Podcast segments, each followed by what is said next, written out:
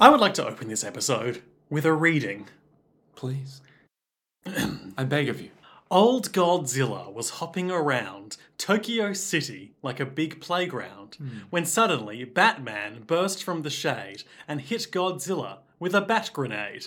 Godzilla got pissed and began to attack, but didn't expect to be blocked by Shaq, who proceeded to open up a can of Shaq Fu when Aaron Carter came out of the blue. And he started beating up Shaquille O'Neal. Then they both got flattened by the Batmobile. But before it could make it back to the Batcave, Abraham Lincoln popped out of his grave and took an AK 47 out from under his hat and blew Batman away with a rat tat tat. But he ran out of bullets and he ran away because Optimus Prime had come to save the day. This is the ultimate showdown, ultim- ultimate destiny. Good guys, bad guys, and explosions, as far as the eye can see. And only one will survive. I wonder who it will be.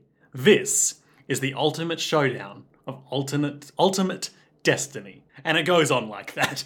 Is this a song? This is the song and um, animation that was very popular when we were in high school. The Ultimate Showdown of Ultimate Destiny, which I, I- I'm surprised you're not familiar with. Uh, it does consistently surprise me how not online you are. I'm just a normal guy. You're just normal men. Uh, but I'm not normal men. I am the host of this podcast, JoJo's World. Hello, welcome to it. Get in it. Get amongst it. I'm Liam S. Smith, one of your co hosts. and I'm Nick Ballantyne, the other one of the co-hosts. And I read those lyrics in spoken word poem form Mm-hmm. because it's Bohemian Rhapsody Part 2, where all the Oh my fictional characters show up and do bullshit. They're all here.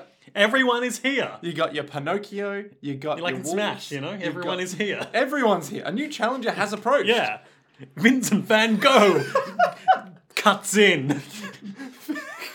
Vincent Van Gogh blows us all away. I think, it, yeah, there we go. I There think it's we go. Van Gogh. Van Gogh. He's Dutch. Van Gogh. Gogh. Van Van. Is it still a? This is going to be terrible audio. Yeah. Every Vincent- time we try, we're going to say Van Gogh or Van Gogh interchangeably because it's too much effort to try and say it the, in the authentic Dutch fashion, uh, in a way that is not going to be dreadful audio on the microphone with all Hmm. because of our inexperienced guttural pronunciation. Anyone whose last name is Gogh at this point will just be like, "How dare you? I can run a podcast." And they did, and, and did. It was I wish probably quite and I wish successful. them well. Yeah, but they can't say their names. Uh, today we are talking about JoJo's Bizarre Adventure, Part 6, Stone Ocean. No. Stone Ocean, Season 5, that is of the anime, so Part 6, Stone Ocean. Episode 178, which covers chapters 701 through 705 of the manga. God. Bohemian Rhapsody, Part 2. Fairy Tale Madness. Hmm. I added the subtitle. Oh, okay. I was going to say, fairy tale madness is not really madness so much as the complete downfall of our society. At I would large. say it's madness. it's a little crazy, but it's not just Alice in Wonderland. Some of it's, you know, just Batman. Just Batman. Yeah, just Batman. Just normal old Batman. Just normal. We're just normal Batman. We're just innocent Batman. Nick, what do you think about this one? Better than the last one. Why? Uh, now you you may know this, but I'm a big fan of uh, you know your Junji Ito, your your kind of horror. Name a second style. horror manga person. Uh, Hirohiko Araki. yeah, Hirohiko Araki. Um, anything that's like vaguely horrifying, like that um that one about the lady who's like overprotective of her son, and then pushes off someone who's like, ah. I'm gonna mess around with you in like a like, near a cliff, saved your life, and then the mum's like, "How dare you put my son in danger?" The mum's like thinner. And then "What?" they get thinner. Um, yeah, anything that's just like vaguely horrifying, I'm like, yes, give it to me. So this episode, we had some horrifying ghosts. Describe it as vaguely horrifying. I describe it as quite grotesque. Um, the um, yeah. the the mother Billy Goat really has sort of late Bloodborne boss vibes. Mm, she really does. Just like completely deformed. The scissors, the teats. Yeah, too many teats. Just too many. I I own the wrong spots. Yeah. And a lot of eyes that you just go, ooh, n- mm, I don't know if that's. Eyes on the inside of the teats. They're always watching. And I You saw know- everything on the grass.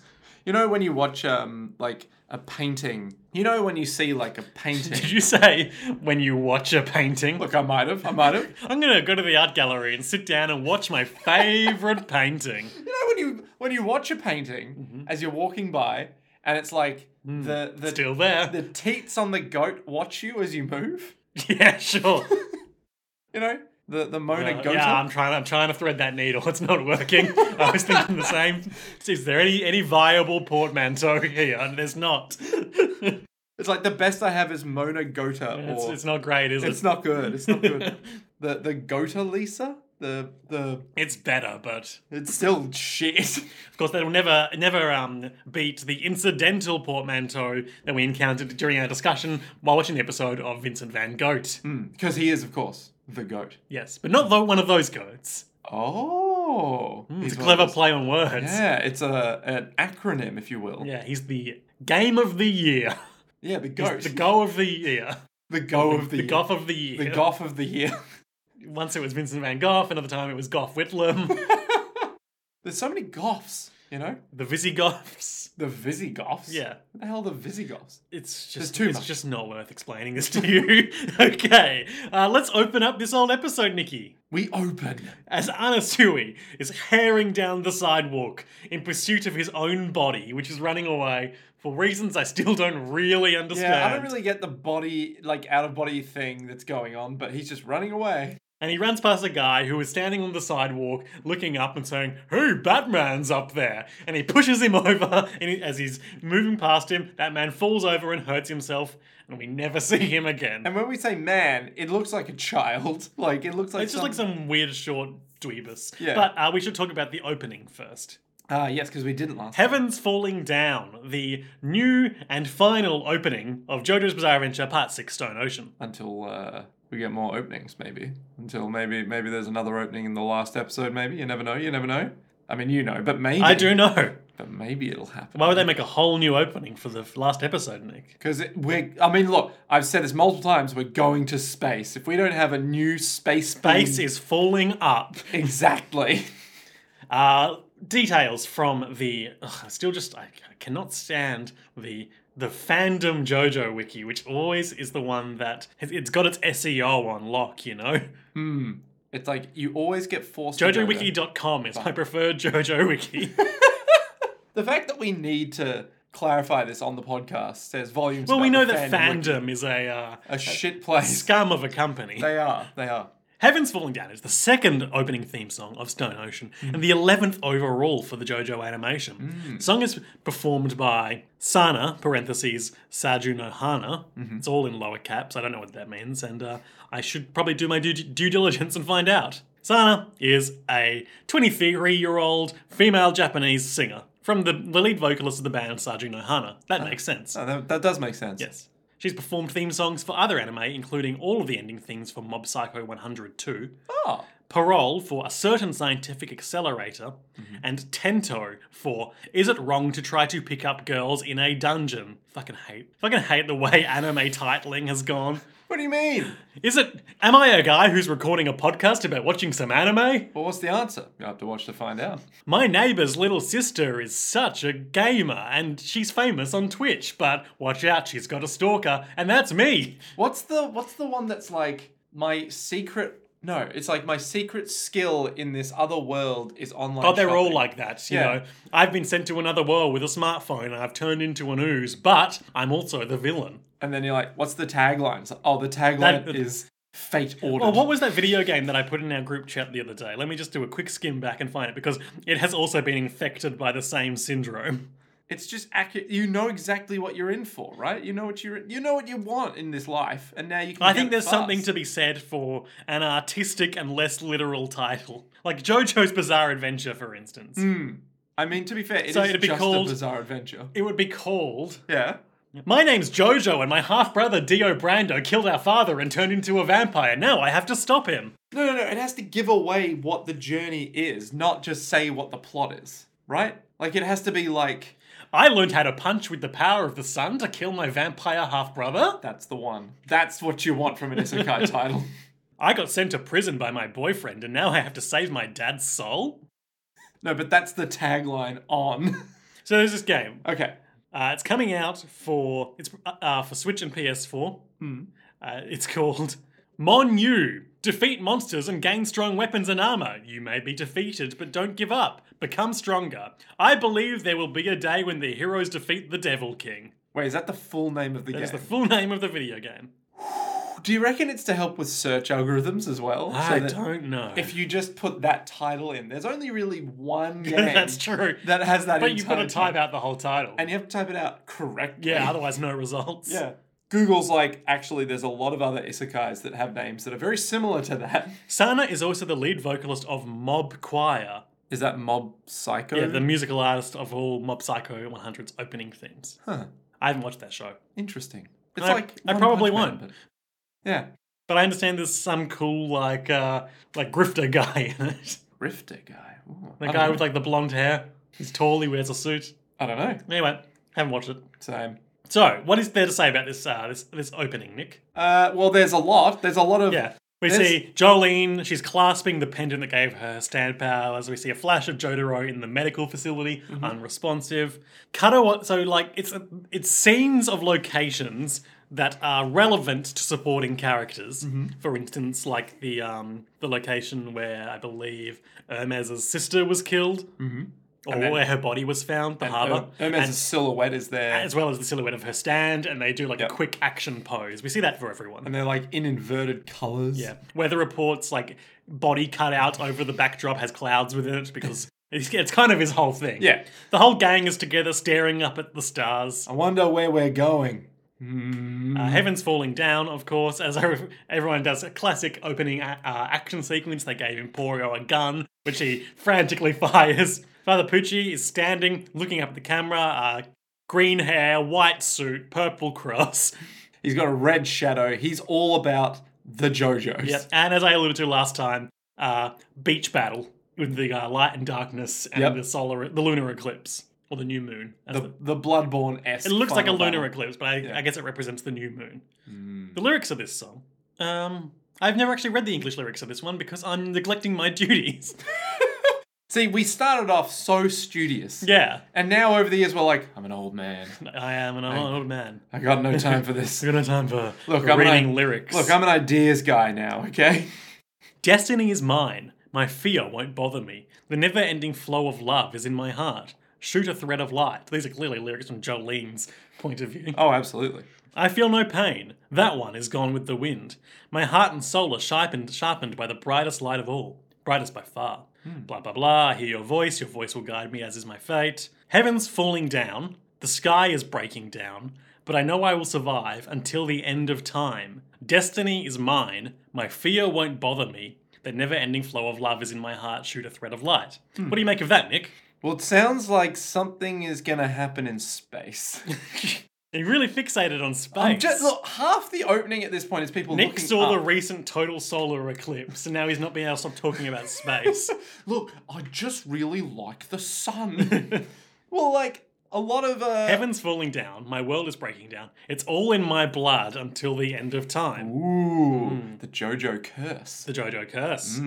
Until you have your singular like twenties phase where you deal with the curse and then you have a happy life ever after. According to Karen Aoki, the lyric "The sky is breaking down" in the English version's chorus is based on the breakdown refrain from "Great Days," the third part four opening. There you go. There you go. There you have it. There we are. That truly was a bizarre adventure.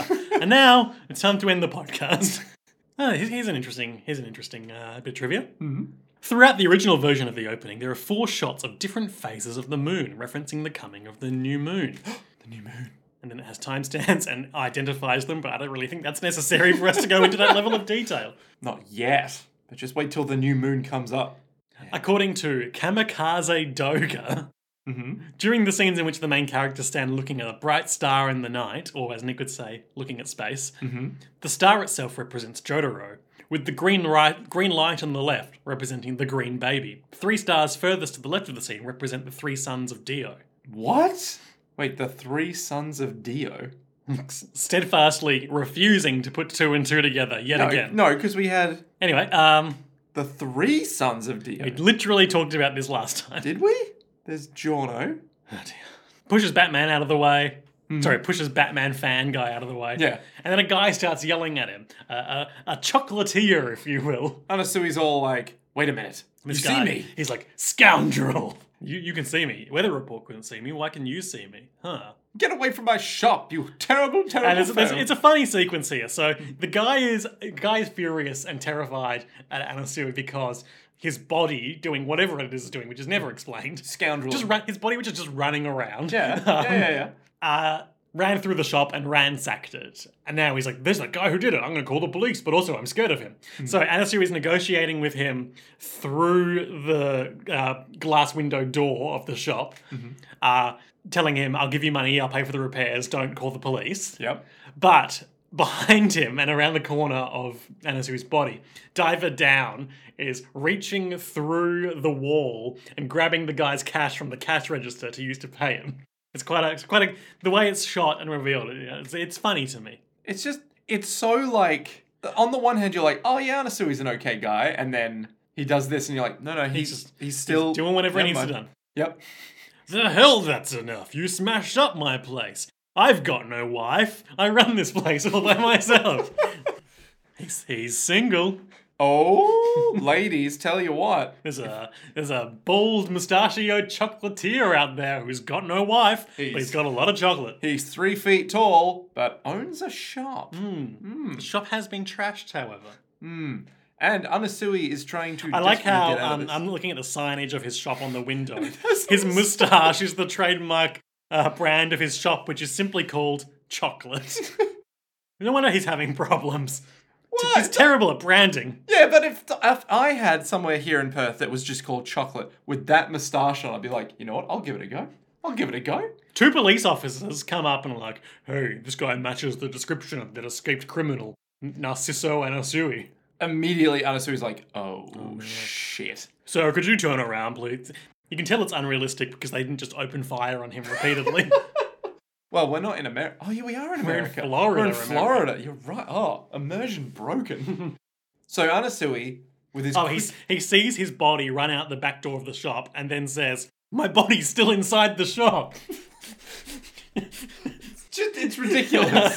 so then his quick thinking uh, takes over, and the guy's like, "Turn around, sir." And he uses Diver Down to put a bunch of chocolate underneath the skin of his face, changing its shape. And he looks like a deformed old v- man version. Well, he of- looks like if you if you took the plastic toy Anasui you got and you held a lighter up to it for a little while. It's like a melted second and third chin, like a gigantic bulge on his cheek. The cops, who are elves, by the way, um, both uh, were like, sorry, sir, must be some mistake. oh my god! It's it's um, what's that film with Will Smith? Bright. Yeah, it's bright. Orc cop and elf cop. Oh my or God. Orc cop and Will Smith cop. oh my god, you're right. It is. Sorry, you may go. And then he runs through the destroyed chocolate shop. And he, um, what, we, he reveals how he changed his face with the chocolate. Mm-hmm. Uh, and then he spits it out of his mouth. Personally, I, I would eat the chocolate. But Liam, I have a key question for you. Where's the shop owner? He was here not a mere moment Well, ago. we'll cover that in a moment, Nick, but we do cut away to a breaking news broadcast 1st that informs us that the famous Japanese character Kenshiro has defeated the villain Rao after a showdown in Shinjuku, Tokyo. and uh, it's just like what happened in the core in the in the source material. Yeah, which of course uh, is not, un- not not named, but with our knowledge as massive nerds, uh, we can identify it as Fist of the North Star. Now, I'm assuming that that destroyed most of the city. I think that I mean in Fist of the North Star or in Both. because I think Fist of the North Star takes place in a post-apocalypse. Yes. so it probably doesn't have Tokyo. No, but there must have been some like, oh my god, I threw him through a building. or Sure, something. sure. Uh, a bit of trivia about that Hmm. sequence. Um, just confirming my facts.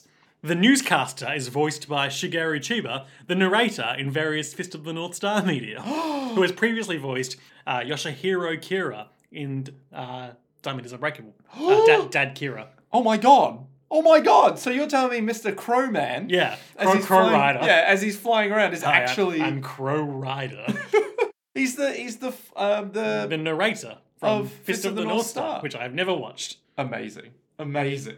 Oh my god. Oh my god. So, Nick, what do you know about Fist on the North Star?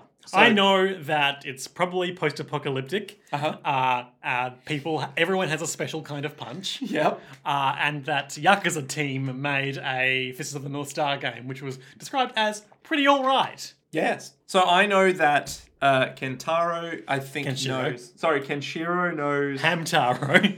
Uh, he he knows like I don't think it's Tai Chi. He knows the Fist of the North Star. I, I think he literally knows acupuncture. I think that's the whole his whole deal is that he knows where to acupunct. Okay, well, I've got the description from the Wikipedia page here. Yeah. Uh, he knows the martial art Hokuto Shinken, which gives him the ability to kill his opponents by striking their secret vital points. yeah, like they're pressure points. Yeah, which yeah. often explodes, uh, results in exceptionally violent and gory hits. So, like, Yeah. he can see your secret glowing weak points. He Yeah. can activate VATs and hit you there. and there's like fight scenes which are And he says, literally You're already dead. Yeah, so he literally gets one hit in, and the dude's like, "That's not gonna kill me." Punches Kentaro, Kenshiro. Kenshiro, and then it does nothing, and he's like, "You thought you won?" He's like, "Wait, but you should be dead by now." And then he just explodes. You're already dead, he says. Yep. And he looks like Ma- he- okay, so he looks like Mad Max, right? If Mad Max was an anime and twice as white. oh yeah, and he's never happy. And as we talked about way back in the day, he also looks exactly like Jonathan Joestar, but dressed in a post-apocalyptic punk. Yeah, yeah. Ironically, because Jonathan Joestar was Kenshiro, if I remember. Yes. Yeah. Um, It takes place following a um, nuclear war. Mm. Uh, Kenshiro dedicates his life to fighting against the various gangs, bandits, and warlords who threaten the lives of the defense. So he is very much a Mad Max type. Yeah. Well, Mad Max is just trying to get by, but just so happens to be a warrior. Whereas Kenshiro is very much like, those motherfuckers are doing But bad like, remember things." in uh, Mad Max 2, The Road Warrior, how he decides to help them drive the tanker to wherever it is they're going Yeah. uh, against the forces of Lord Humongous with the aid of the Gyro Captain. Wait, I thought it was Toe Cutter in two. No, Toe Cutter's in one. think so. Never mind. Never mind. So, worldwide nuclear war in the 1990s. Uh, f- so, thankfully, 9 11 never occurred. The trade tower's still there. Yeah. We're all good. Uh, I'm just trying to read. I want to find something about about this villain Rao. Okay. Kenshiro's ultimate nemesis ends up becoming his eldest brother in training. so that's I think that's not his biological brother. yeah, but a classic martial Yeah, yeah. arts storytelling a thing. warrior who broke the law of Hokuto, Hokuto Shinken by refusing to allow his fists to be sealed. What? I don't know what that means, and Okay, I sure. refuse to find out. Yep. Killing his master Ryuken and uh, refusing to surrender the succession to Kenshiro, Rao seeks to conquer the post apocalyptic world as a warlord under the mantle of Ken O, the King of the Fist, by challenging every martial artist he sees as a threat. Seems like a long winded way to conquer the world. I'm going to individually defeat every strong warrior out there, and I Well, shall rule the world. Wasn't that basically what Genghis Khan did, though? He was like, I don't think no Genghis Khan famously had a massive horde. He didn't individually fight every no, he capable just- warrior no. in the world. didn't he just say, oh, I'm going to lead everyone on the front lines and then I'm No, just you're gonna... thinking of how Genghis Khan famously fucked everyone in the world. And that's why we're all Oh, descended right, from. him. Gotcha, gotcha. so where this would be, I'm gonna individually kill everyone. He's like, no, no, I'm gonna individually have sex with everyone. Yeah. Just to be sure. After a long series of battle, Kenshiro emerges victorious over Rao. Rao, what do you think? Is his name? Uh, Rao. Sure. Rao. Rao. And it seems peace has finally come to the post-aco- post-apocalyptic world, Oh, concluding the first half of the story. More on that never. Unless we ever watch Fist of the It's North true. You, Star. we can't rule it out. We can't rule anything I mean, out here. honestly, if we wanted to do our due diligence and be responsible media, entertainment journalist, comedians, Mm-hmm. we would do Fist of the North Star because it sh- shares primal DNA with JoJo. Yeah, but then you know what we would do? We'd then have to go back and also watch Mad Max. That's true. But then we'd have to go back and also watch Fast and the Furious, which clearly impacted Mad Max on a deep level. Hang on. Follow me here. Nick's keeping a disturbingly straight face for movies that weren't made when Mad Max came out. Yeah. I can normally tell when Nick's joking. Just roll with me on this. if you tell me Mad Max Fury Road was not in some way That's when you're at impacted Mad Max. the first one. Yeah. Oh yeah, that's got nothing to do with anything in this world. or at least the Road Warrior. we gotta watch Mad Max. The Mad Max 2 is basically the first Mad Max. Well, because I think I think Mad Max was, w- didn't didn't It's- it's get a super low widespread budget. cinematic release in the US. So uh, Mad Max 2: The Road Warrior was simply re- released there as The Road Warrior and treated as a standalone film. Ah, right.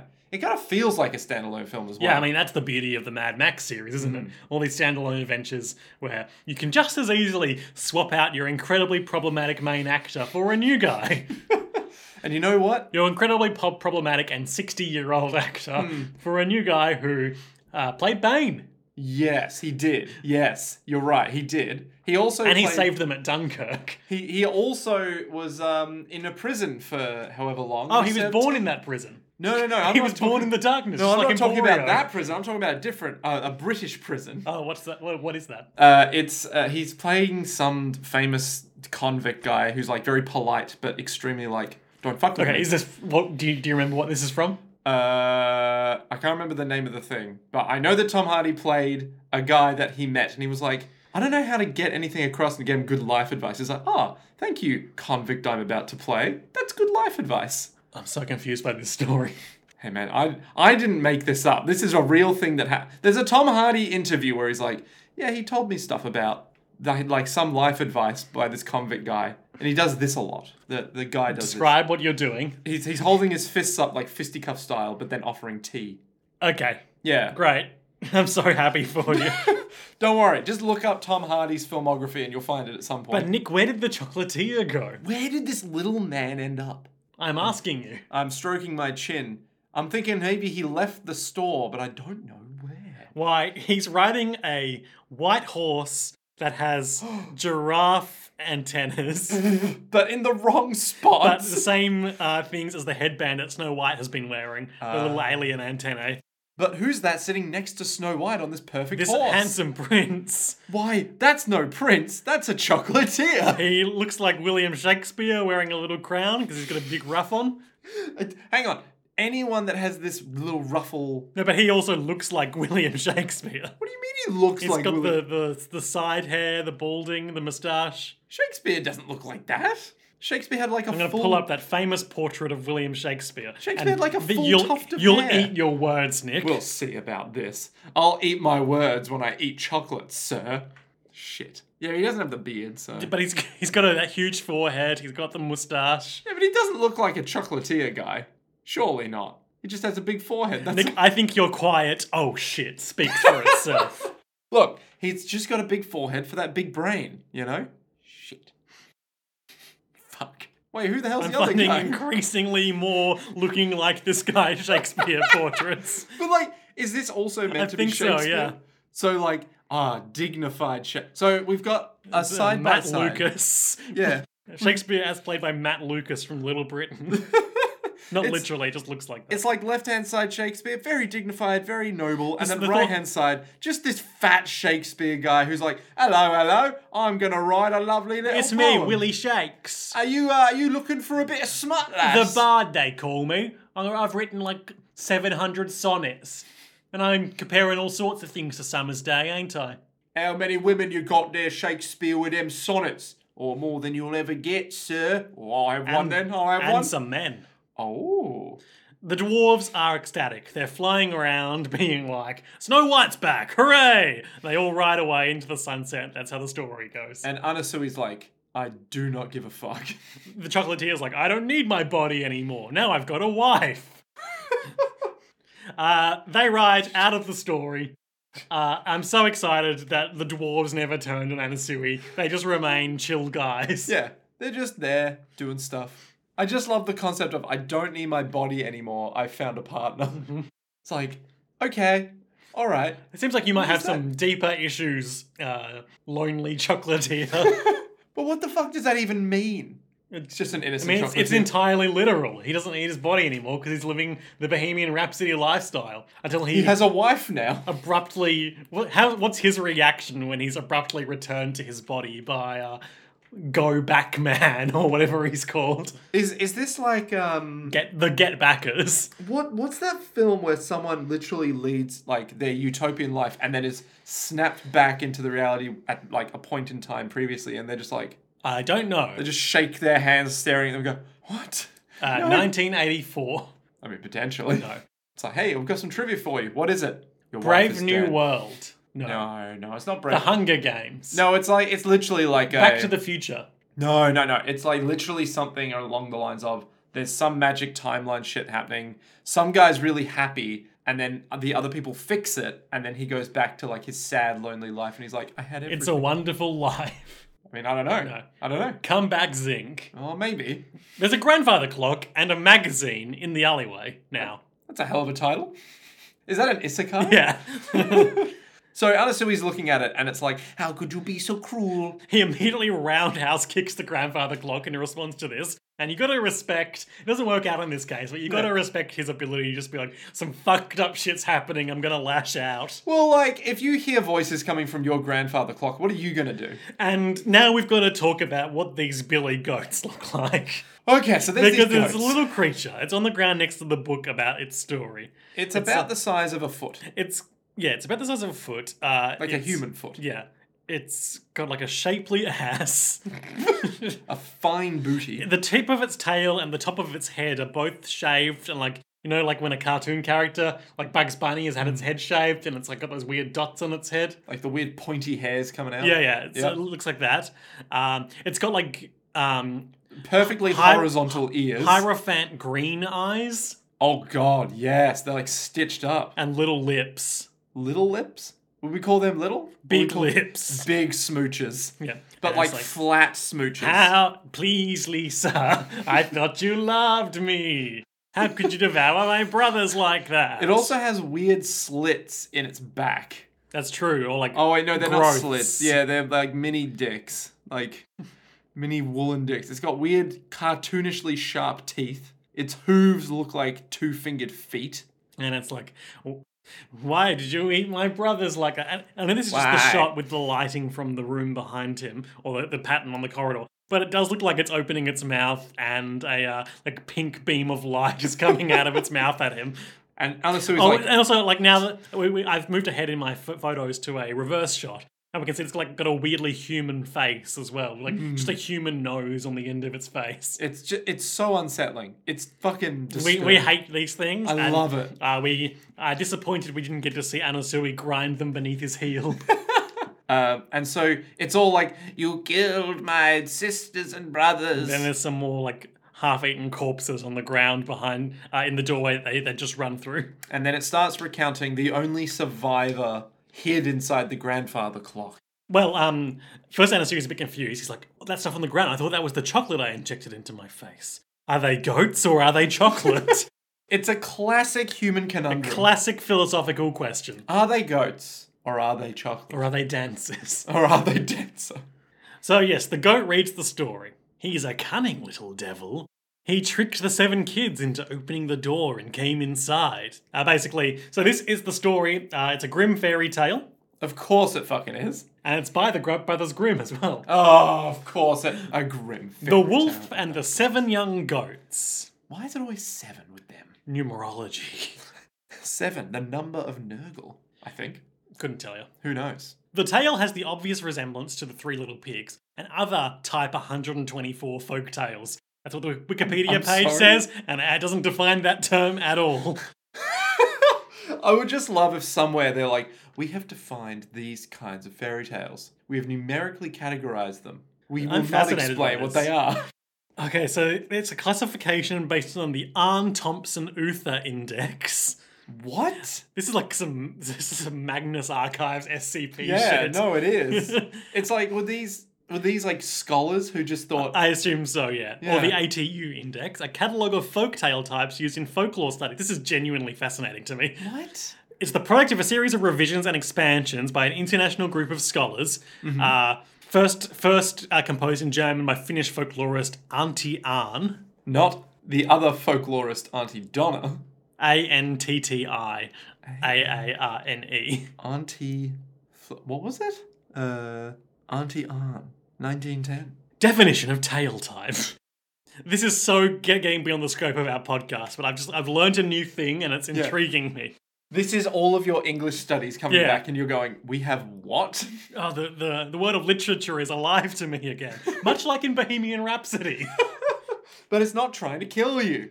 Unless A type is a tr- traditional tale that has an independent existence. It may be told as a complete narrative and does not depend for its meaning on any other tale. It may indeed happen to be told with another tale, but the fact that it may be told alone attests to its independence. It may consist of only one motif or many. So let's look at this system. So is that something like mythology? You might have the tale of Loki getting a thing. Uh, there's an example here. Okay. The entry for 510A in the ATU index reads 510A Cinderella or Cenerentola Cendrillon Ashet- Ashenputtel.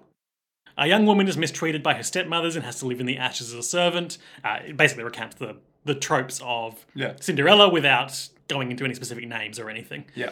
Uh, this type is usually combined with episodes of one or more of the other types, especially 327A, 403, 480, 510B. This really is a, So an it's, SCP it's, thing. it's literally just like cataloging the way that what I'm sure would have been predominantly like oral Hmm. tradition storytelling has spread and commingled. It's- now I it's gotta fascinating. I gotta ask. Critical response. American folklorist Ar- Alan Dundes explained that uh, it's some of the most valuable tools in the professional folklorist's arsenal of aids for analysis. Interesting. Okay, so I found the list. The list, as provided in this Wikipedia page, does Uh-huh. not seem complete, but we have. I don't know why this is called list because it's not a list. It's it's It's references related articles. So there's Bear's Suntail, Animal as Bridegroom, The Bird Lover, The Spinning Woman by the Spring, Mm-hmm. Grateful Dead, Calumniated Wife, Calumniated. The Three Golden Children as a subset, and Riddle Tales. Hi, I'm calumni calumni Now, what number type were we actually? We're actually looking for type One, two, four. three, three, three. three two three. Yes. What? I thought it was one two four. Oh yes, sorry. Um, the the punishment where they fill his stones with um, his belly with stones Oh. and drown him is um, often seen in type three three three tales. Oh, classic. You know, three three threes are often my favourite story. this is like this is an insane. We're through the looking glass here. We Nick. really are. It's just like so. Listen, when I'm engaging in one eight seven, I require three seven nine to create four one nines. You're like, what does any of that mean? Okay, here's a list. Examples of type one two four folk tales include the story of the three little pigs, Mm-hmm. the th- uh, under various names, uh, the fox and the pixies, Okay. The Fox and the Geese, The Awful Fate of Mr. Wolf, The Story of the Pigs, How Come the Pigs Can See the Wind, It's an isekai. The Three Goslings, and similar.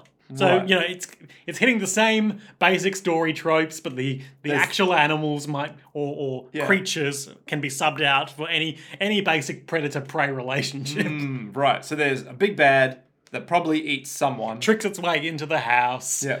But is there a revenge arc? Like, does the final uh, goose John Wick its way into the wolf's den and then and it has a gun. and then it gets captured and it's like it was my last connection to my interesting family. It's interesting this bit of impromptu research that we um, have embarked on notes that the um, the filling of the belly with stones and drowning um, occur- indicative is, is indicative of type 333 tales because I remember reading or I remember hearing as a youth a te- or, a re- or reading a telling of Red Riding Hood where that's the ultimate fate of the wolf Huh.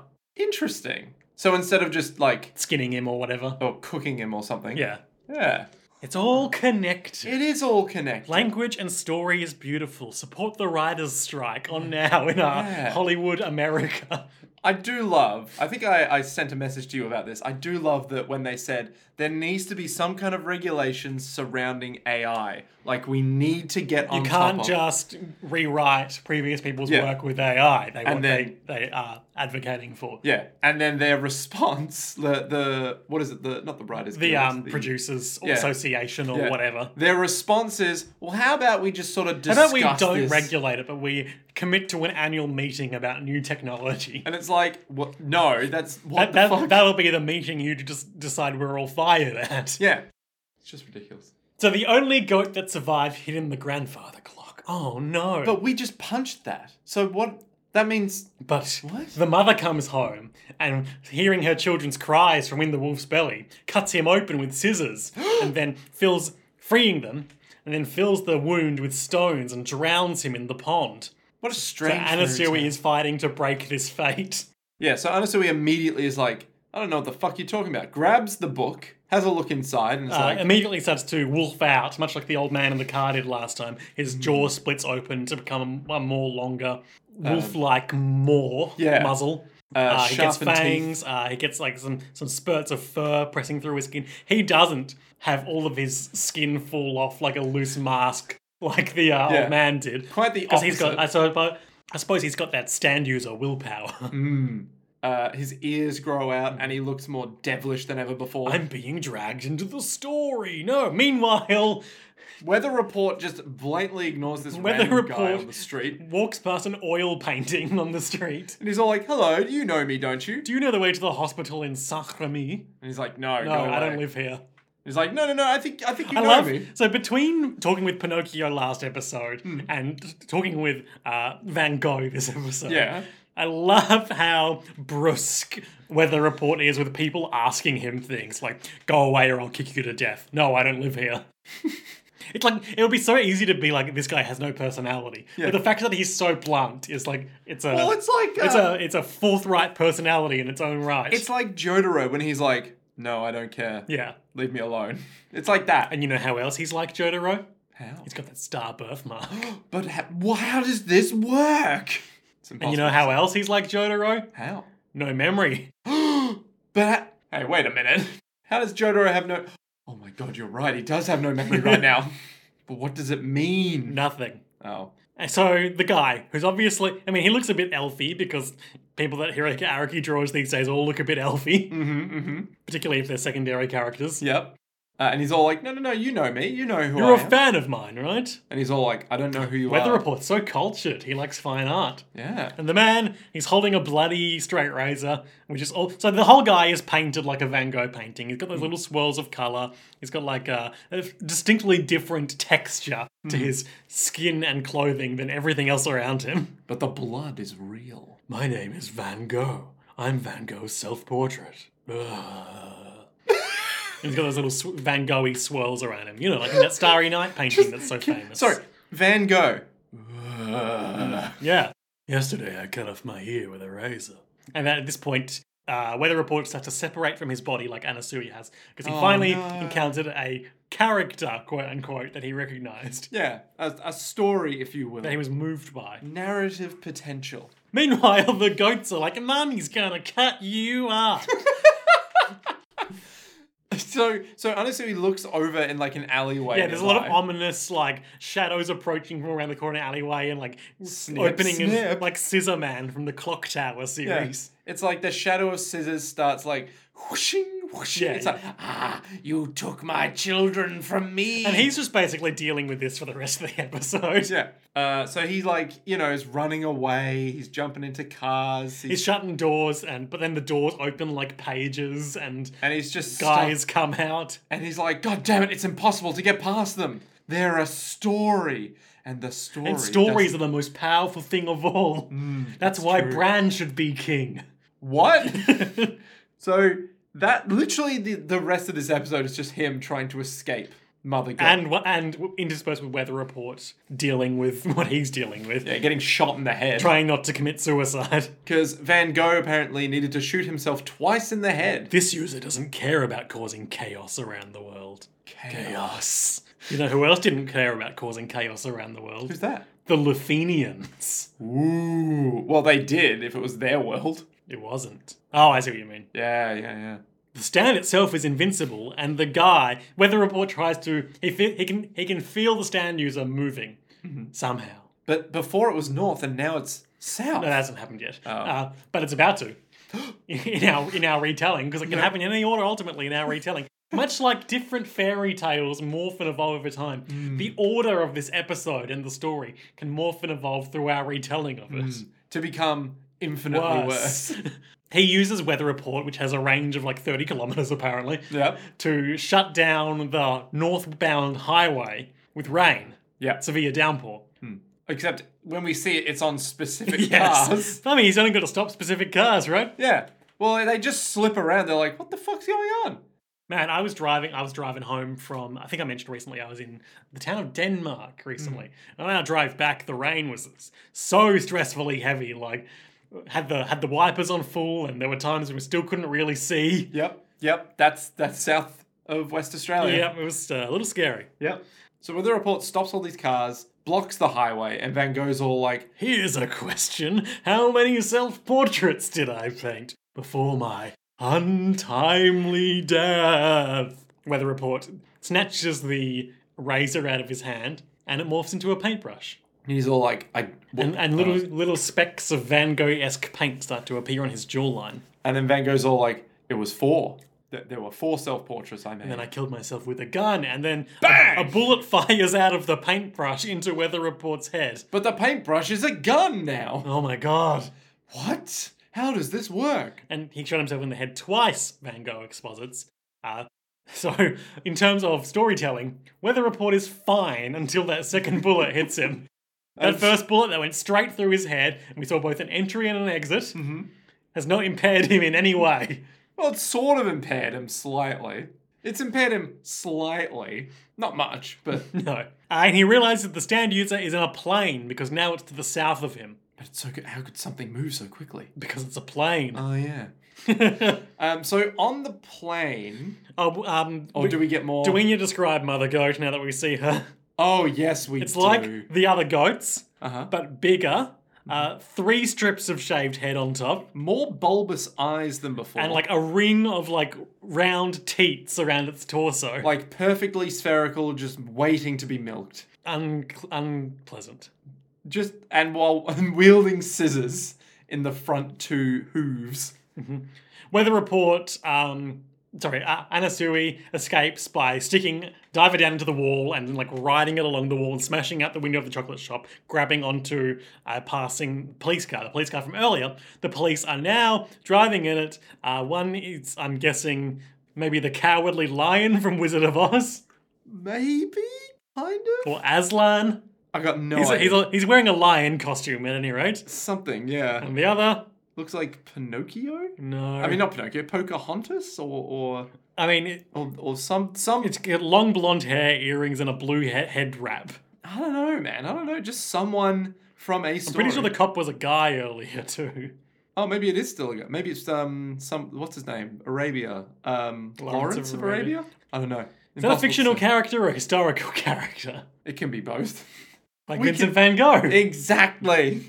so their souls have also separated from their bodies. And then the the police car opens up into pages and the goats are back. And he's like, I'm still dealing with this. Stories can't be destroyed. so Weather Report's like, huh? Where is that stand user? And we get a cutaway to our stand user, uh, the drug addict from last episode who uh, Randomly got a new power just just out of nowhere when he got shot. the ability that recently awakened within me. And then we get a weird flashback. Uh, is it here where he's talking with um old priest? No, that's much later. Okay, never mind. We don't get a weird flashback. And we see We out get the a- window that Aladdin and the genie are flying outside the plane. I like their designs. Like Aladdin's just this like goofy looking dude, uh, and the genie is uh he's green. And he's, uh, nefarious. he's got little balls on his tail, and he's just like ho ho ho ho. He's like a sting Just flying through the sky. I Yeah. can show you the world. So he's just there listening to his music, being like, "This is Listening to the great." news, I believe. oh yeah, listening to the news, being like, "This is great." The whole society that hated me is now becoming. And now we are cutting away to the flashback, which Ah, wasn't much yes. later. It was in fact immediately afterwards. but stories can change like that. yeah, stories and their orders. And we now. watch some sperm fertilize an egg. just like the the the cycle of life. Only the strong survive. To be born means to be chosen. Once one is chosen, one is protected and supported by all amidst the competitions of life. The chosen one rises above, and we see one sperm enter the egg, and then we're in a hospital room with Poochie, uh, this fella, the Bohemian Rhapsody fella, uh, the drug addict, addict guy. Yep. The other fella that we saw uh, in his cow bodysuit, cow print bodysuit, being Yeah. taken in the hospital hospital uh, stretcher. And he's just And there's a kneeling. third guy that we only see in the shadows in the hospital bed. Ooh. ominous. Those who Father Pucci's talking, those who were drawn to me, they exist to bring me heaven when the rightful time arrives. Yes, Jolene Cujo may have escaped to chase me down, but she merely exists to help me attain heaven. You gotta respect his faith. Hmm. And so Cowprint guy and Bohemian Rhapsody guy, they're standing in a real They're in a real tableau, aren't they? it's just you know that scene oh, in The Shining? the scene in. I think oh it's The yes, Shining. yes, yes, With yes. The, where- like bear suit blowjob or yeah, whatever. yeah, yeah. Some some weird like cow dudes or real something. vibes of that where the guy the, the bohemian rhapsody guy i can't remember his name off the top of my head uh, but i'll look it up in a sec Yep. because we've got to do our usual thing because he's never explicitly named in the story as far as i can tell um, He's just a guy. he looks a bit like shitty mister It's just because he has a beanie. and this like a similar pattern to his um, I guess jumper as well but it's monocolor instead of the um Also, he has a Blue and white. moustache here. no his mouth is open Oh god. that's Anyway, just so a he's piece- standing with like his knees bent, so like so that his like waist is like cocked back a bit, and then kneeling directly in front of him, uh, with his face uh, hidden in the shadows, is cow suit print guy. Mm, it's when I saw, it, I was like, "What the fuck is going Why, on?" You're why, like, why is Poochie talking to these guys while they're having, uh, while they're giving and receiving a blowjob? yeah, literally, I was like, "What the fuck is going on here?" And you're like, "Father, the Father Pucci is literally explaining it." And then we, I'm we like, no. shot and reverse shot, and I was like, oh, hang on, I see what you're talking about. It was just like, "What the fuck is going on?" So Father Pucci's just like, He's recruited these three guys to Yeah. help him get to Cape Canaveral. "Yeah, all all he needs to do is have them take him to Cape Canaveral, And- that's it." I'm gonna look up his name because not having his name is driving me crazy. So bloody the uh, Bohemian Rhapsody, if you know what I'm saying. I don't. the downfall of society as we bloody know it, mate. You know, it's just a bit of bloody Kentaro and Batman bloody going at it. You know, it's destroying everything in their path. You know, Oh, I know what you mean. yeah, mate. Bohemian Rhapsody's stand user is named Ungalo. Ungalo.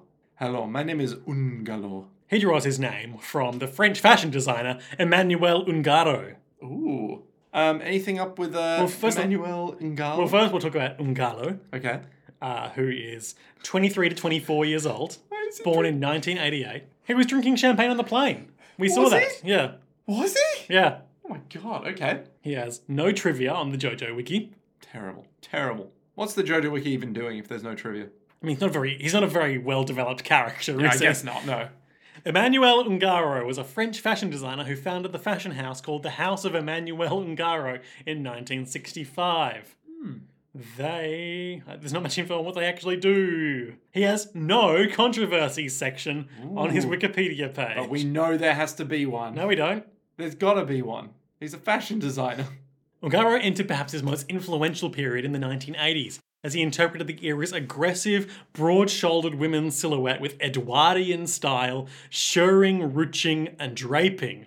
Rooking, and his trademark eye catching prints to create a voluptuous, very feminine, even coquettish look that was highly popular with the public. Ooh. Nothing I enjoy more than a good um, coquette, you know?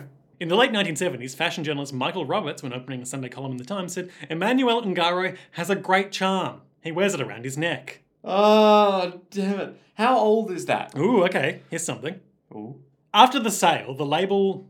Lang- okay, so this is following his exit. He retired and sold the label to internet entrepreneur Asim Ubdallah for $84 million. Uh, I don't see this going well.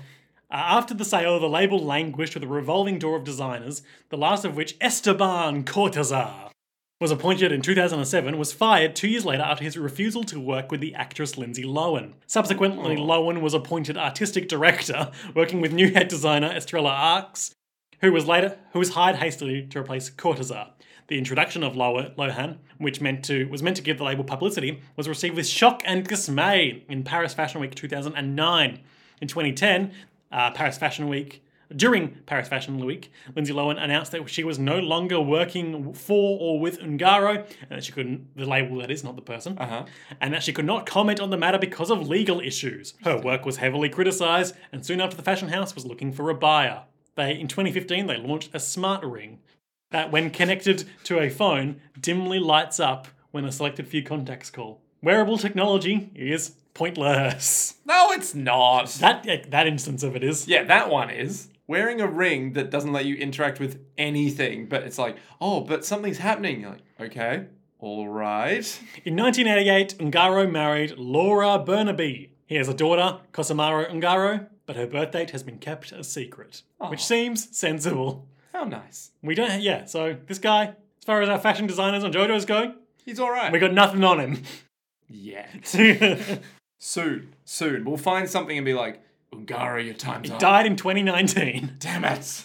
Maybe he was okay. Maybe he was all right. Well, we know what's her name who died recently was was good. Yeah, true. She was a, a What's her name? strong, Um, strong activist lady. yeah, Um, yeah, yeah. Um, Oh, I don't know. I don't know any. I, fashion I, it's designers. going to drive me crazy. I simply must know. Vivian Westwood. Mm. Was it Vivian Westwood? Hmm, Yes. Okay. Never second guess. Bohemian Rhapsody, Uh huh. the stand of this man. What's it named after? No, Nick, I'm in control of this. Bohemian Rhapsody, the stand of this man, has the following Jojo Vele commentary. Here we go. All the characters that appear are non copyrighted. I actually wanted to draw a certain famous character, but the editing department rejected it. So I only put in the tail. and I believe, if I remember correctly, uh, during the Where the Fuck is Mickey sequence, Hmm. you see a quick shot of like a mouse tail d- zipping around a corner or something Yep. like that. Yep.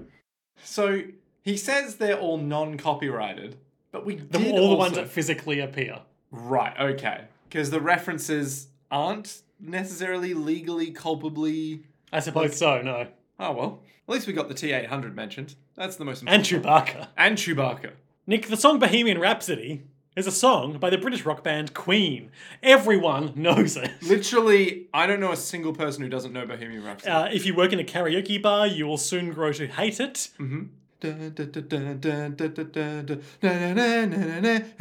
Fandango. That's all I. That's all I can remember. And the Galileo part, but you know, everyone knows the Galileo part. Mercury referred to Bohemian Rhapsody as a mock opera that had resulted from the combination of three songs he had written. That is about That right. makes sense. That makes perfect sense. the song parodies elements of opera with bombastic choruses, sarcastic recitative, and distorted Italian operatic phrases. Lyrical references include, include Scaramouche, the Fandango, Galileo Galilei, Figaro, and Beelzebub, with cries of Bismillah, Bismillah. Bismillah, and to you too. Uh, it's the Islamic phrase meaning "in the name of God, the most gracious, the most merciful." Huh. Do you reckon that Oh, sorry, was? that is sorry. That's like sort of the shorthand for referring to that phrase. Oh, okay. Do you reckon that was on purpose, or do you reckon they were just like? What do you mean by that? As in, like, when they were coming up with words to put in there, that they were just like, okay, we need to find, like, the Islamic phrase for, like, God and, like, tributing to God so that we No. can sing it. So then maybe they just made up a word that just so happened to sound like it, and everyone said they parodied. They put it in there. They were wise. Maybe? No. Possibly? No? No, that's idiotic. I think less of you for saying that. But maybe! Maybe they just put in just words and they No. were like, yeah, it just so happened to sound like it. I don't know how Was it weird? apocryphal this is, Hmm. but uh, the story that I've heard is that when this song came out, it was like you know it did fine, Yeah. but it wasn't groundbreaking. Yeah. And then it was in Wayne's World in Yes. the 90s, and it was like, ah, Second Life, instant iconic status. Yeah. Because they were, like, headbanging in the car. Yeah. in that really, really long scene. In 1976, when asked for his opinion on Bohemian Rhapsody, the Beach Boys leader Brian Wilson praised the song as the most competitive thing that's come along in ages, and a fulfillment and an answer to a teenage prayer of artistic music. Okay, so it might have been a bit of a big hit as Well, well. I mean, it could be cri- it could be critically acclaimed, but not necessarily get that huge, Hmm. Oh. huge commercial. Maybe. But surely, I thought Queen. Well, let's let's see, let's see. yeah. Bohemian Rhapsody to- topped the UK singles chart for nine weeks. Okay, so it's, it did quite well. But then it had a second heyday. yes, exactly. Yeah. Much like how the Macarena had um, two distinct heydays. One when it was, uh, one when all the school kids had to learn it at school, and one when everyone went, hey, where's the Macarena? What was up with that? No, not that. Two years ago. No. Oh, Did you know they released a Christmas version of the Macarena? I'm sorry. I watched a um, what's it, Todd in the Shadows view, uh video on the creation of the Macarena. It's very fascinating. I highly recommend our listeners check it out. Is it just Christmas phrases where they would normally say It's otherwise? basically just the Macarena with like jingle bells underneath it, and like occasional like joy to the world bells, Oh, it's- church bells that is to say. and they're just like, so how's it Christmassy? It's got bells. Okay. Okay, so here it is. This is I think this is the source of that apocryphal story. Okay. In the United States, the song peaked at number 9 in 1976, but reached a new peak of number 2 after appearing in the 1992 film Wayne's World. Ah. So it's technically true, but only really applicable to the Uni- United States. Right, okay. So that explains how that would have that would have- circulated yeah. through pop culture and like storytelling because, you know, in the United States, you're only going to pay attention to the, to the United States charts. That is very true. Well, we're learning all sorts of things today, Nick. We're learning about the folk folklore UTI index. UTI. Yep. and about the true history of Bohemian Rhapsody. Which we kind of knew, Yes. but we also found a fashion designer who didn't suck. That we know of.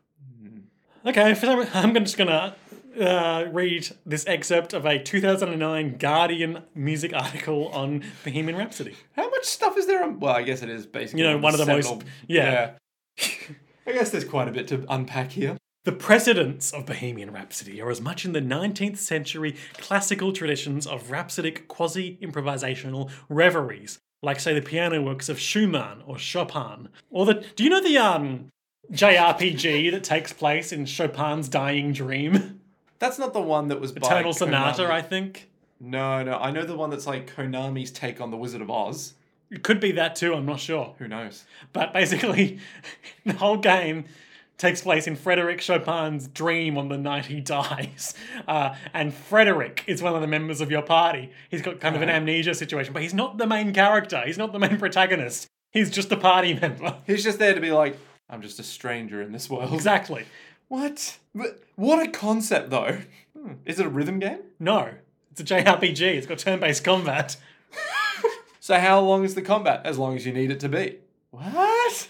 I watched like three quarters of a Let's Play of it a while ago. It seems okay. Hmm. Yeah. Actually, there was an H Bomber guy Let's Play. Um, you know, he's, Oh, God. he's reasonably famous. Yeah, and he would he would just be like, so let's analyze every single detail of No, it this. was really just kind of more of a you know chill, chill and drink some brews with Oh, his okay, friends sort of alright. let's play. cool. Good. Anyway, yes, um, all the tone poems of Strauss or Liszt as they are in prog rock or the contemporary pop of 1975. That's because the song manages a sleight of musical hand that only a handful of real master musicians have managed. The illusion that its huge variety of styles. From intro to ballad to operatic excess to hard rock to reflective coda are unified into a single statement, a drama that somehow makes sense. It's a classic example of the unity and diversity that high minded musical commentators have heard in the symphon- symphonies of Beethoven or the operas of Mozart, and that's exactly where the, what the piece is a miniature operatic, rhapsodic, symphonic tone poem. And I continue. I really wish I hadn't closed the relevant tab for this joke. He he continues. Godzilla took a bite out of Optimus Prime, like Scruff McGruff takes a bite out of Crime. I'm not doing that again. Okay. I can cut the silence out of that to make that joke work. But will you? Yes. I'm not going to leave a bunch of dead air in the podcast. Ah, that makes sense. Ah, okay, I've just identified a noise that was bugging me when I was editing last, and I apologise to the listeners who be for it. My chair is creaking. We'll have to solve this before the next episode. We're gonna buy two new chairs. I mean, we've got the folding chairs that we might have to start using again. Oh God. Maybe there's a there's a shop online that sells podcasting chairs. No squeak. I mean, we can just use the perfectly functional chairs we have. So we're Anasui is explaining. Sorry, not Anasui. Ungalo? Ungalo is getting explained to. Well, no, no, we're leaving that flashback as he's explaining that all his life he felt like a tumbling rock with no purpose. Ah, like a rolling stone. Yes, Mm. like the very same Rolling Stone that was foretold the doomed fates of Bucciarati uh, That's all we and got. the rest. That's all we got. so their fucking names are uh, b- b- b- b- the short guy, I don't know. I got no. part clue. five characters. Oh. Yeah, I know. Um, Bucciarati, Mister, no, Mister survived. uh, Giorno, Uh, um, Polnareff, A- Abacchio, Abacchio, Abacchio, um, and the the, um, the little one. Yeah, with the plane boy. Yeah. Fuck, what's his name? This is we were shaming ourselves, Nick. What do you? I have never professed to have a good memory. We all watched this show and we've all read the manga. Well, I haven't read the manga. Literally any time I'm like, He's got Aerosmith, yeah, he's got Aerosmith. He's a boy. Narantia. Narantia, that's right. That was close. We would have to shut down the podcast. Anyway, Ungalo's all like, yeah, I never. but now I had a know purpose. I was born to use this power to bring all fictional characters to life. Bohemian Rhapsody rules. Oh, I love seeing the decay of society that judged me so poorly for my life choices, but now they're getting judged poorly for their life choices. Yeah, more or less. Yeah. I mean, Chocolatier's doing great. yeah, he's got a wife. He doesn't need his He's got body seven, anymore. seven mates. He's just like, so what do we do? It's like, uh, n- mostly we go mining. It's like, oh, Anything else? Nah, just mining. Do you like chocolate? No, we're lactose intolerant. Oh, um, Snow White, you'll you'll with, be with me forever, right? Yes, I'll. But I'm, I might get a bit drowsy. Oh, Weather report's still having a bad time, and Mm-hmm. then the police car speeds past. Its back door lurches open, and uh, Anasui falls out onto Weather Report and he's thrust back, towards the gun, which cocks itself and fires through Weather Report's head. and Weather Report's like, "Oh fuck!" And I'm Van Gogh dead." is like clutching the nearby light post and is like, oh, "How could such a terrible thing happen?" "I I could have done nothing to prevent it." and the the goats are there, like, "Ha, ha, ha, ha, ha." um, Uh, where the report starts to dissolve, Anasui also kind of starts melting. his hand melts into his mouth, drowning him. And the goats declare that he's drowned, and that's how the story goes. Uh, w- Van Gogh declares that he'll live a happy life in uh, Weather Report's place. I guess he's going to take his body or something.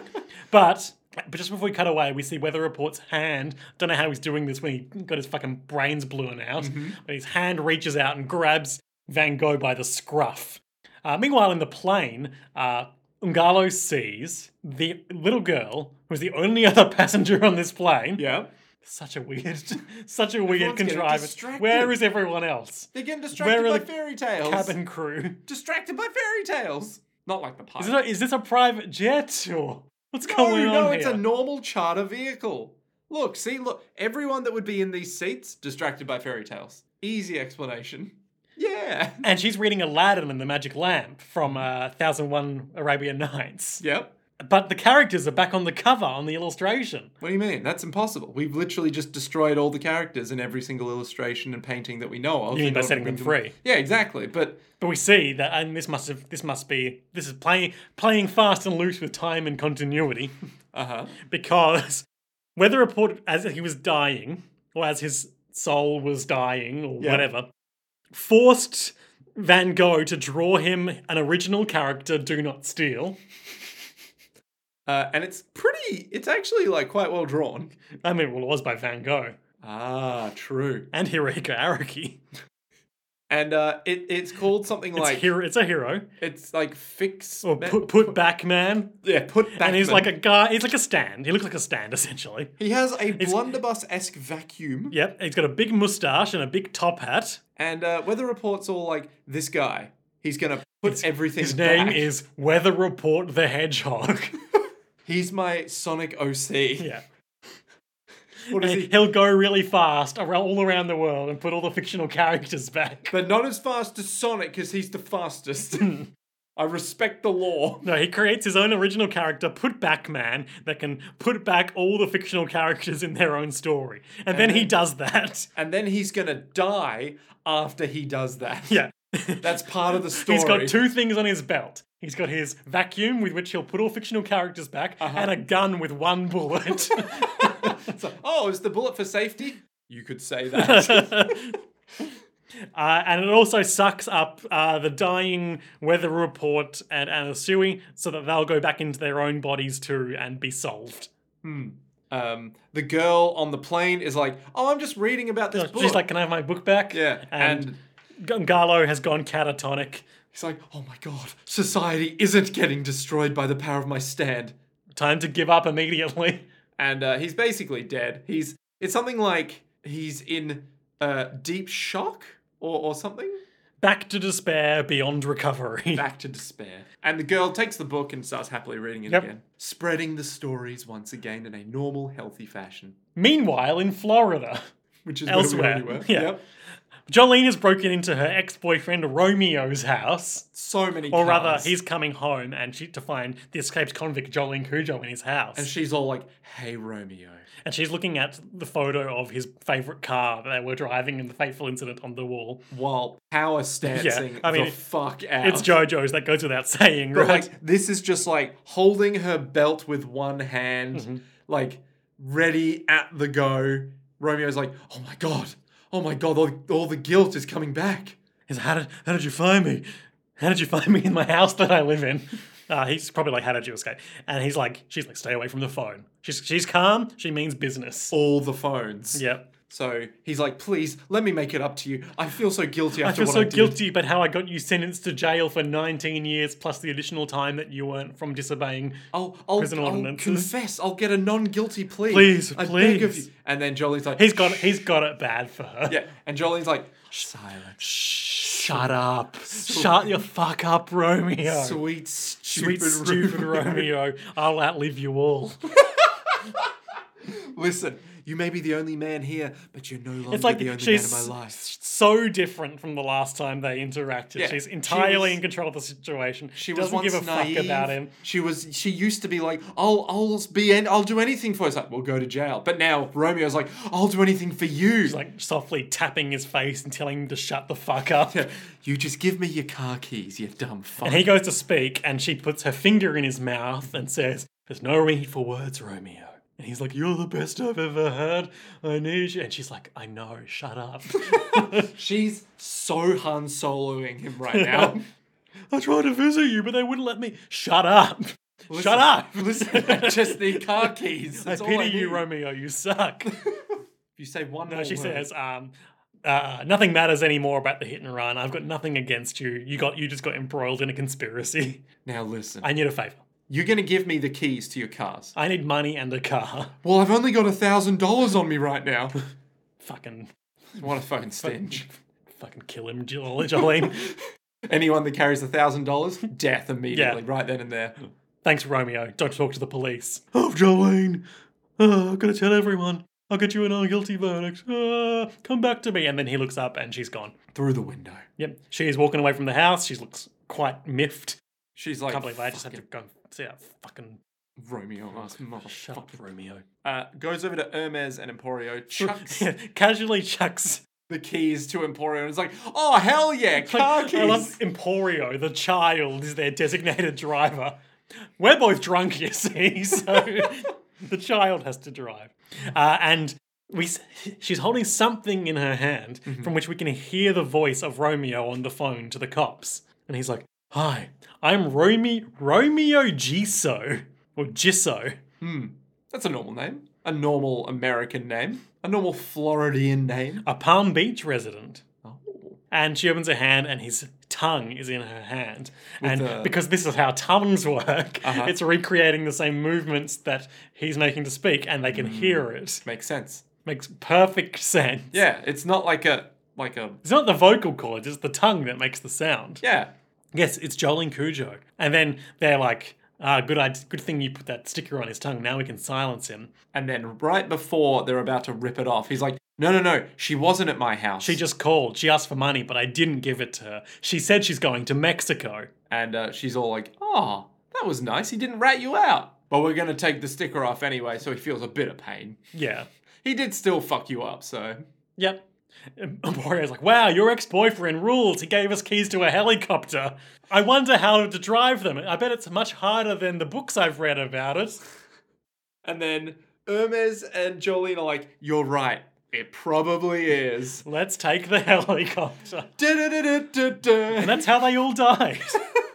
Uh, yeah, good app. but, Nick, there's a post credits sequence The fuck are you talking about? in which cow, fa- cow print bodysuit guy is kneeling in front of Father Pucci. Being like, can you do something about my eyelids? One of my eyelids always slides down. I can't open my eye. I mean, I can get it open sometimes. End of episode. that's literally what he says. And Father Pucci is just staring down at him, and that's the cliffhanger. I can open it sometimes. Dun dun. Good app. Good app. Nick, what do you think about um, Put Back Man as a solution to Bohemian Rhapsody? I think it's I think it's quite inspired. I think it moved me.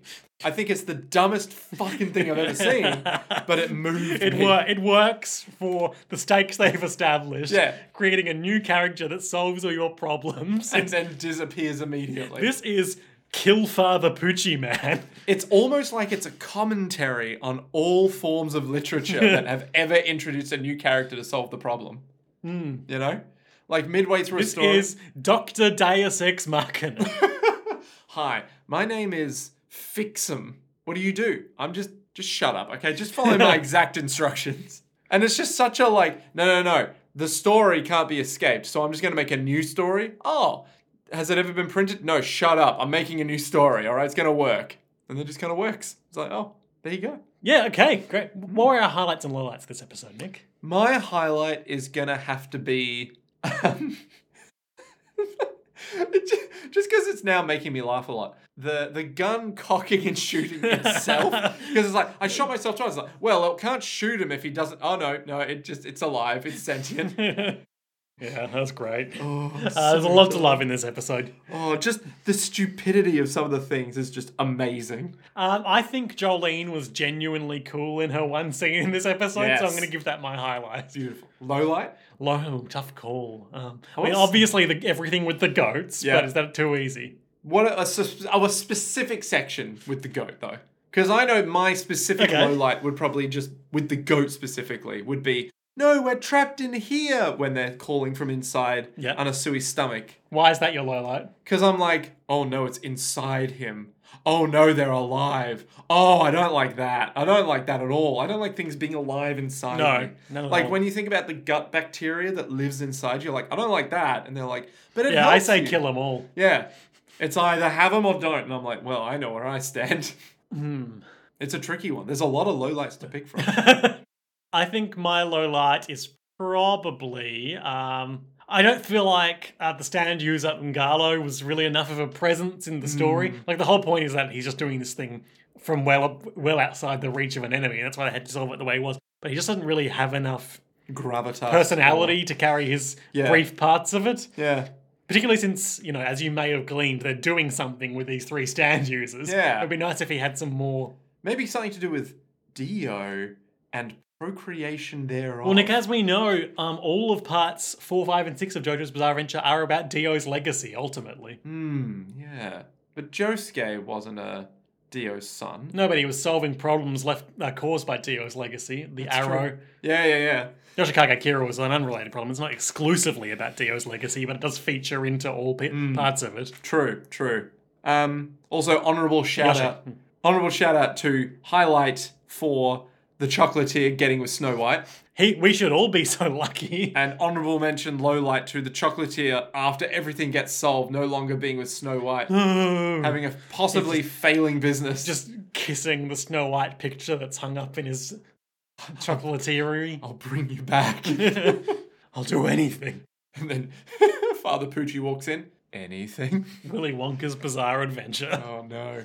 So, Nick. Yes. Bohemian Rhapsody has been undone by Putback Man. Just what a fucking way to resolve it. Jolene, um, Hermes, and Emporio have a helicopter and a thousand dollars. Yep. yep. Father Pucci uh, is speaking in a shadowy room with Calb's bodysuit print man whose eyelids droop. Mhm. There's a third guy who was in the bed. The new moon still approaches. Yep. What will happen next time on JoJo's Bizarre Adventure, Uh huh. Part 6 Stone Ocean, Absolutely.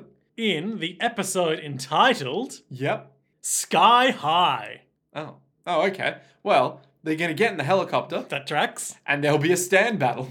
With what or who? The stand battle, I suspect, because we've got um weather report can control the weather, so it won't be to do with that. But what if it's like this dude's drooping eye is like, oh, I can see again, but when I close my eye, things disappear or something. Oh, I, I was going to guess that, like, it droops because he's got, like, gravity powers or something. And, like, it's No. extra gravity on his no, eyelids. that's too e- too easy. that makes too much sense. Yes, it would have to be something really weird because we're getting into the real, like the really weird stand powers. Nick, I'm, I'm delighted to tell you, yeah. you ain't seen nothing yet.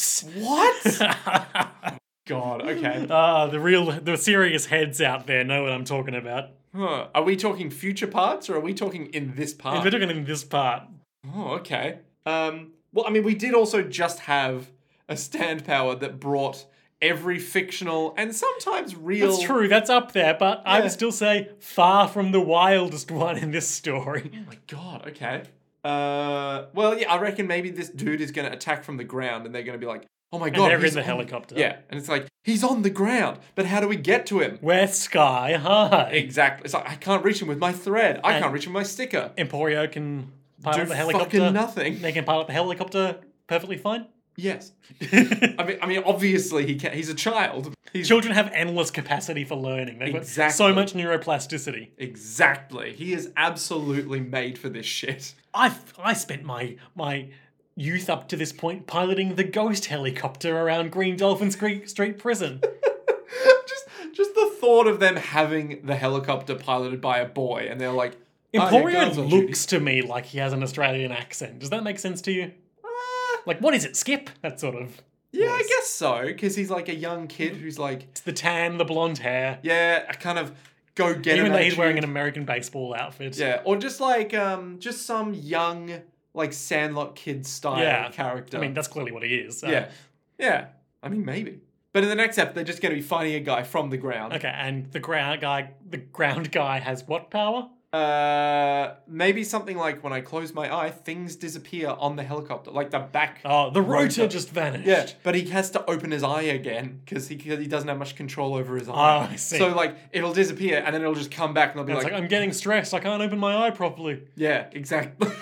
One of those ones where we kind of see it more from the enemy's perspective. Maybe? Maybe there's actually no real threat to Jolene and crew, and he's just trying to use his stand power desperately, and he keeps failing at Oh, it. it's like an Oingo Boingo episode. Yeah, yeah, yeah, yeah, yeah. He's like, but my eye, I can't open my eye. It's like, no, I believe you can. Goes out in the field, I still can't really open my eye. And then when he tries, he barely opens it for like half a second. He's like, I still can't open it. Well, we'll see all of that and more next time on JoJo's Bizarre Adventure Part 6 Stone Ocean uh, in Sky High. But until then, to, be continued. continued.